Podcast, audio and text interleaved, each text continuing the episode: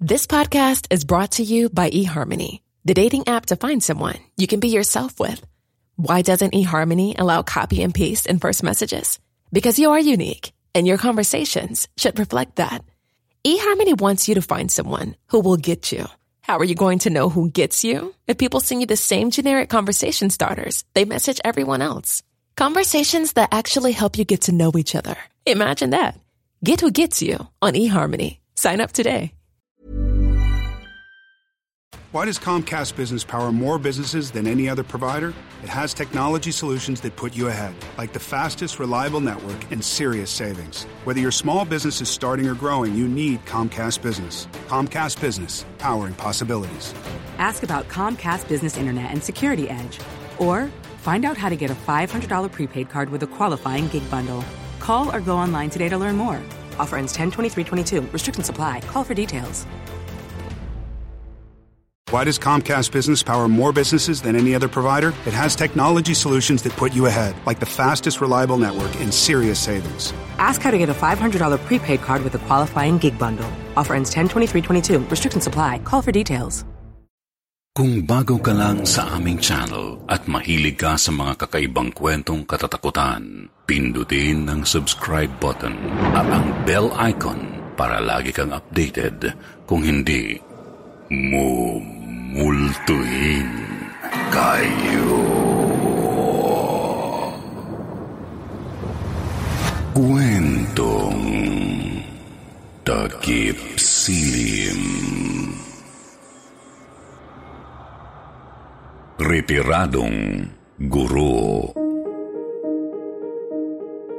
Nananabik ang isang batang palaboy na si Biner nang matanaw niya ang isang bahay sa paanan ng bundok. Kanina pa siya pagod at gutom dahil higit isang oras na siyang naglalakad sa masukal na daan mula sa palengke na kinagisnan niyang tirahan. Nagmadali siyang tumakbo papunta sa bahay ni Mang Teteng isa daw iyong retiradong guro na pinili ang manirahang mag-isa sa tahimik na lugar ayon sa kanyang mga naririnig. Ang balita pa niya ay kumukup ito ng mga bata at tinuturuan din itong magbasa at magsulat. Kaya naman ngayong ikalabing tatlong kaarawan ni Biner ay magpapakup siya rito bilang regalo para sa kanyang sarili. Tao po. Mang Teteng? Sigaw niya matapos kalampagin ang di kataas ang gate na gawa sa kahoy. Nasisilip ng kanyang ulo ang loob ng lupain, ngunit sampung minuto ang nakalipas ay wala pa rin tumutugon, liban sa malalakas na kahol ng aso na nagmumula sa likod ng bahay. Mang Teteng, nandyan ka ba? Magpapampun ako sa inyo. Gusto ko matuto magbasa at magsulat.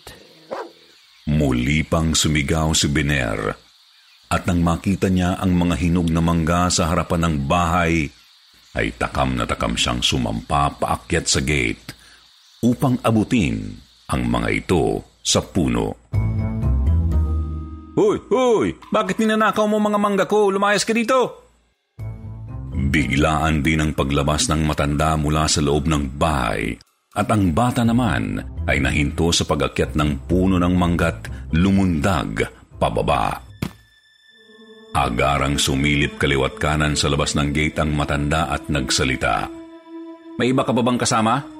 Tanong nito sa umiiling na batang may hawak ng pitas na manibang kamatis mula sa hardin ng matanda. Kayo ba si Mang Teteng? Ang sarap itong tanim nyo kamatis ah. Ito talaga ang gusto ko, malutong. Dagdag pa nitong tumutulo ng katas ng kinakain sa baba. Nakatitig lamang ang matanda kay Biner na hindi pa rin natatapos sa masayang pagsasalita habang puno ang bibig ng kinakain. Saan ka ba galing? Ano bang pangalan mo? Wala ka bang mga magulang? Masungit at sunod-sunod na tanong ng matanda. Let me introduce myself, Mang Teteng. My name is Bener. Dati akong tambay sa palengke pero dito na ako titira sa inyo ngayon.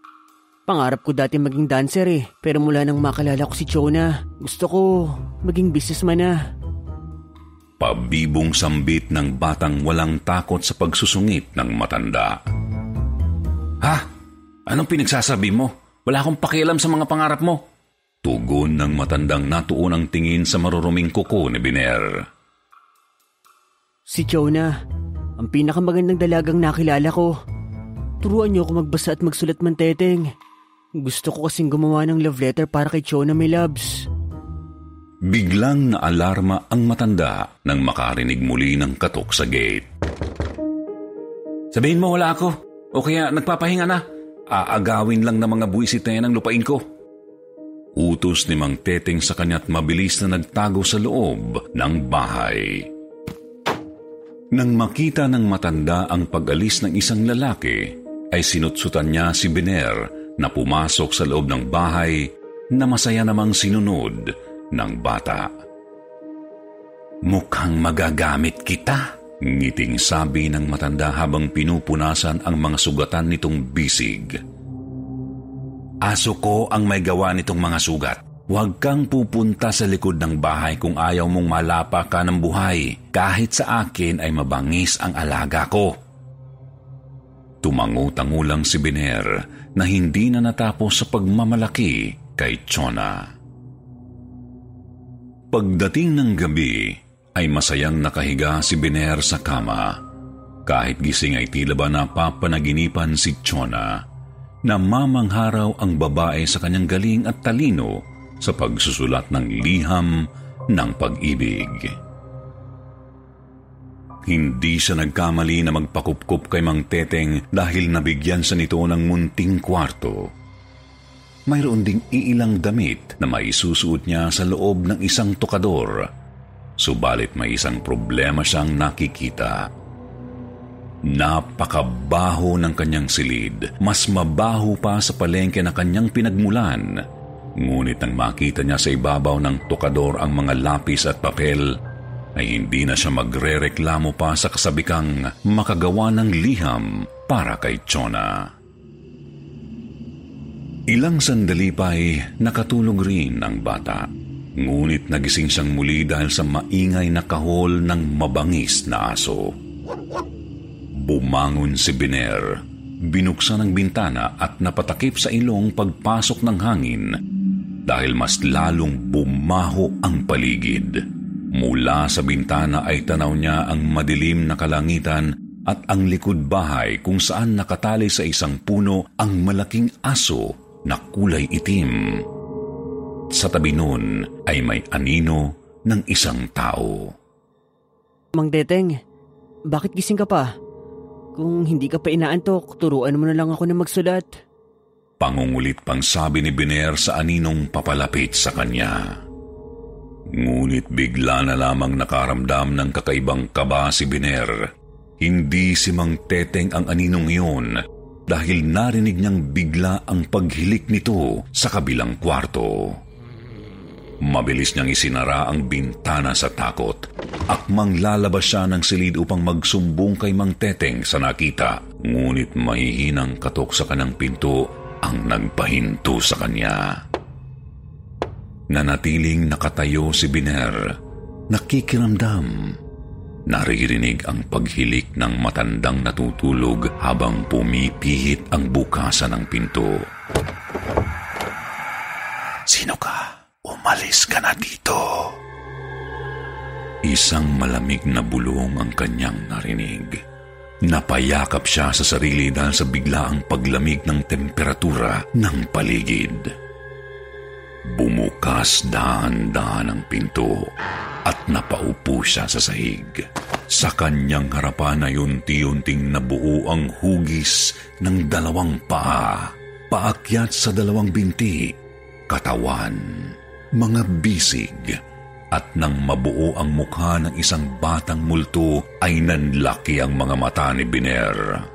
Butas ang dalawang mata niyon at papalapit sa kanya. Sino ka? Umalis ka na dito. Bulong pa nito sa nakakapangilabot na tinig na ngayon ay kanya ng katabi. Nagsimulang magsisigaw si Biner habang nakikita niyang gumagapang ang bata sa sahig na parang gagamba. Paakyat sa pader at sumiksik sa maliit na butas ng kisame hanggang sa iyon ay mawala. Hindi huminto sa pagsigaw si Biner at bigla na lamang siyang nakaramdam ng malakas na hambalos sa ulo. Putris kang bata kang ingay-ingay mo! Ginugulo mo pagtulog ko! Paglingon niya ay naroon na si Mang Teteng sa loob ng silid, galit na galit sa kanyang pag-iingay. Ngunit kahit anong sumbong ang gawin ni Bener, ay hindi siya pinansin nito at bumalik sa pagtulog. Kinaumagahan ay simula na ng kanyang kalbaryo. Hindi na siya makalalabas pa ng kwarto dahil Ryan Reynolds here from Mint Mobile. With the price of just about everything going up during inflation, we thought we'd bring our prices down. So to help us, we brought in a reverse auctioneer, which is apparently a thing. Mint Mobile unlimited premium wireless. Ready to get 30, 30, bit to get 30, bit to get 20, 20, 20, bit to get 20, 20, bit to get 15, 15, 15, 15 just 15 bucks a month. So, Give it a try at mintmobile.com/switch. slash switch.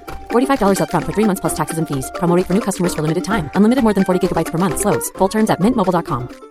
If you thought the only way to get a more defined jawline with natural looking results was through surgery, think again. Juvederm Volux XC is a non surgical injectable gel filler that improves moderate to severe loss of jawline definition and can help you achieve natural looking results with little downtime. Even better, this improved definition lasts up to one year with optimal treatment. No maintenance required. Improve jawline definition for a smooth, sculpted look with Juvederm Volux XC. For important safety information and to find a licensed specialist, visit juvederm.com. That's J U V E D E R M.com. Not for people with severe allergic reactions, allergies to lidocaine, or the proteins used in Juvederm. Common side effects include injection site redness, swelling, pain, tenderness, firmness, lumps, bumps, bruising, discoloration, or itching. There's a risk of unintentional injection into a blood vessel, which can cause vision abnormalities, blindness, stroke, temporary scabs, or scarring. Talk to a licensed specialist to find out if it's right for you. kinandado na ni Mang Teteng ang kanyang pinto. Pati ang bintanang salamin ay may kandado na rin. Mang Teteng, palabasin niyo na ako dito.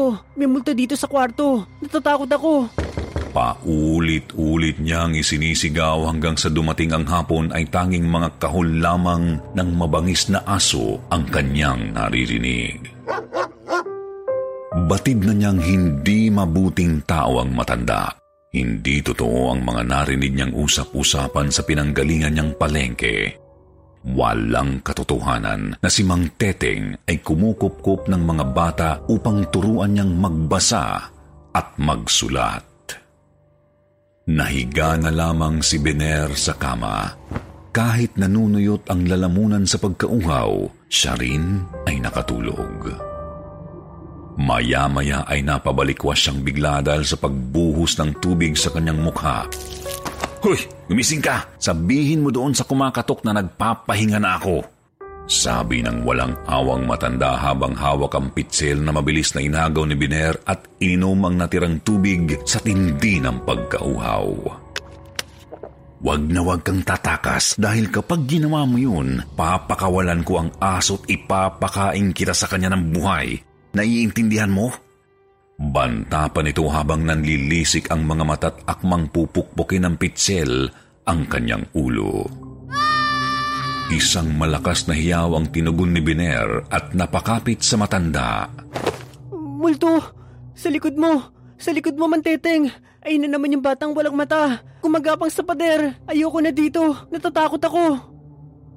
Nagpalingalinga ang matandang walang anumang kababalaghang nakikita. Butris ka talaga. Umihi ka pa sa saluwal dahil sa kaduwagan mo. Walang multo. Hindi totoo ang mga multo. Magpalit ka ng salawal, dalian mo. Bulalas ng matanda tuluyan na siyang pinukpok ng pitsel sa ulo. Bumungisngis ang matanda at labis na hiya ang naramdaman ni Biner. Pinanonood siya nitong nagpapalit ng salawal. Hindi ka patuli? Hindi ka sasagutin ng sinasabi mong tsona dahil supot ka. Tukso nito bago siya pagmadaliing paalisin ang kung sino mang kumakatok sa gate. Sa kanyang pagbalik ay pinakitaan pa siya ng matanda ng kawayang pantuhog. Nakikita mo ba to? Kapag may ginawa kang hindi ko gusto tulad ng pagtakas, tutuhugin kita nito't ililetsyon na iintindihan mo? Mabilis na tumango si Biner at muli na namang kinandaduhan ng pinto.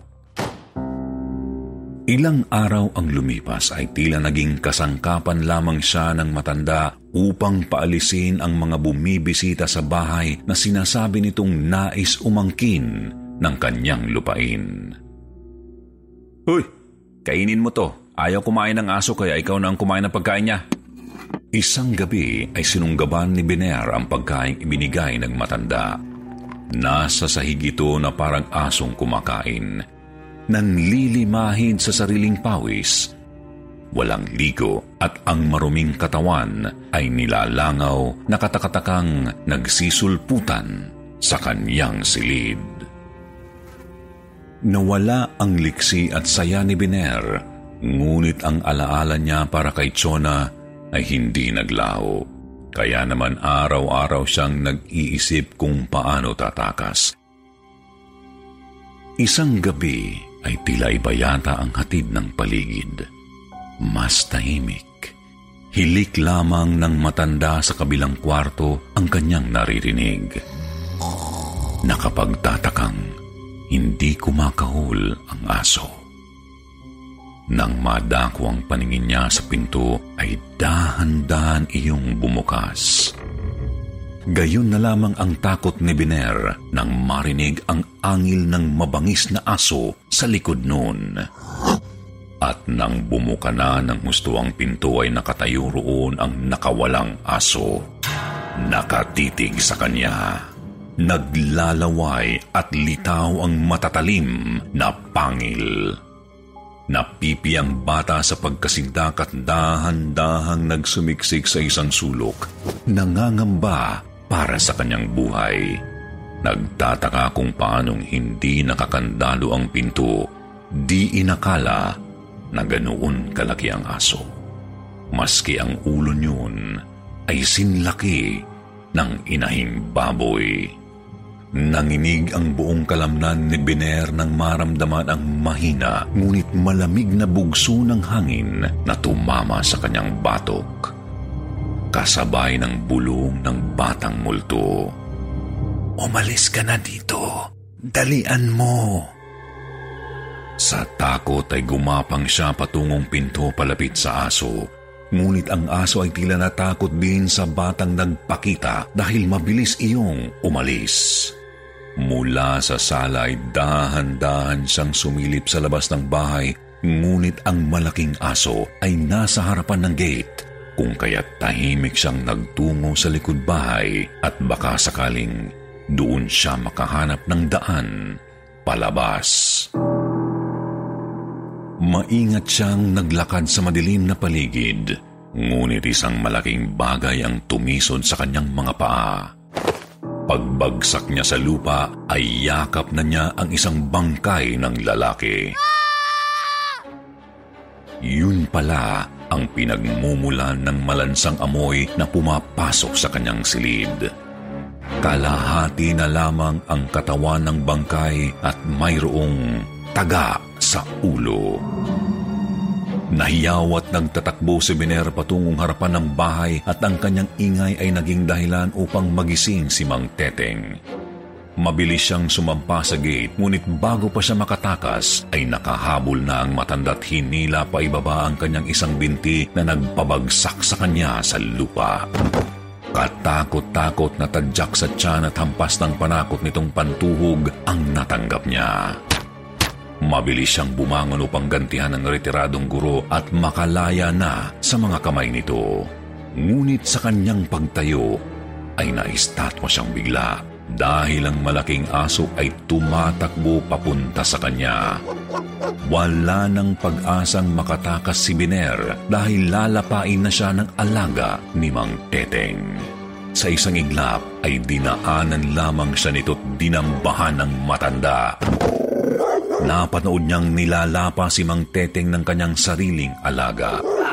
Humiyaw ng mataas si Mang Teteng, humingi sa kanya ng tulong bago ito unti-unting nang hina. Ilang saglit lang ay lasog-lasog na ang katawan ng matanda sa mga kagat ng asong ngayon ay natuon na ang atensyon sa kanya. Waring isusunod na siya nito. Mabilis na lumapit sa kanya ang aso, ngunit katakatakang maamo naman ito at umuungot na tila ligtas na sa mapang-abusong amo. Natanto niyang pinatay ni Mang Teteng ang isang lalaki sa likod ng bahay kasama ng batang multo na hindi niya alam kung nasaan ang bangkay.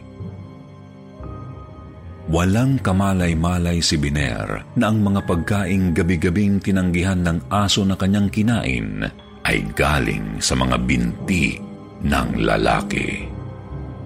Kumaripas si Biner palabas ng bahay at nagawaring tumakas. Kasama ang aso ay sabay silang tumatakbo na walang ideya sa tunay na naganap.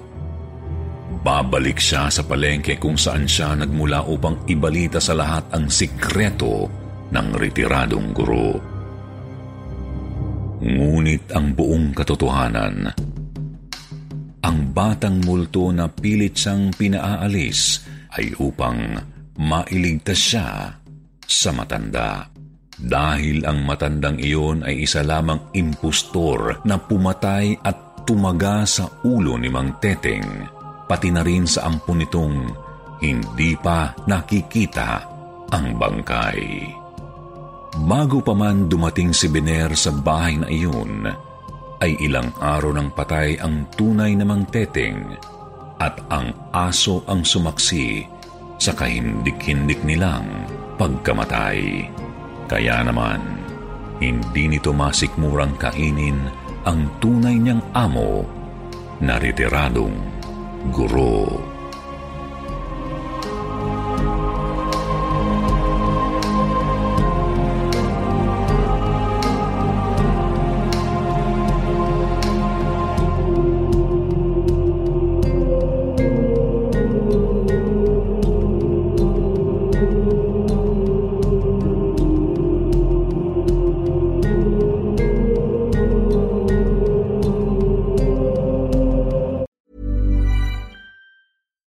This is Paige from Giggly Squad, and I want to talk to you about Splash Refresher and my water intake. Okay, so you guys obviously know that I'm a hydrated girly, but sometimes when you drink that much water, it starts to just taste bland, and you're just like, I need something to spice it up. That's why I love Splash Refresher.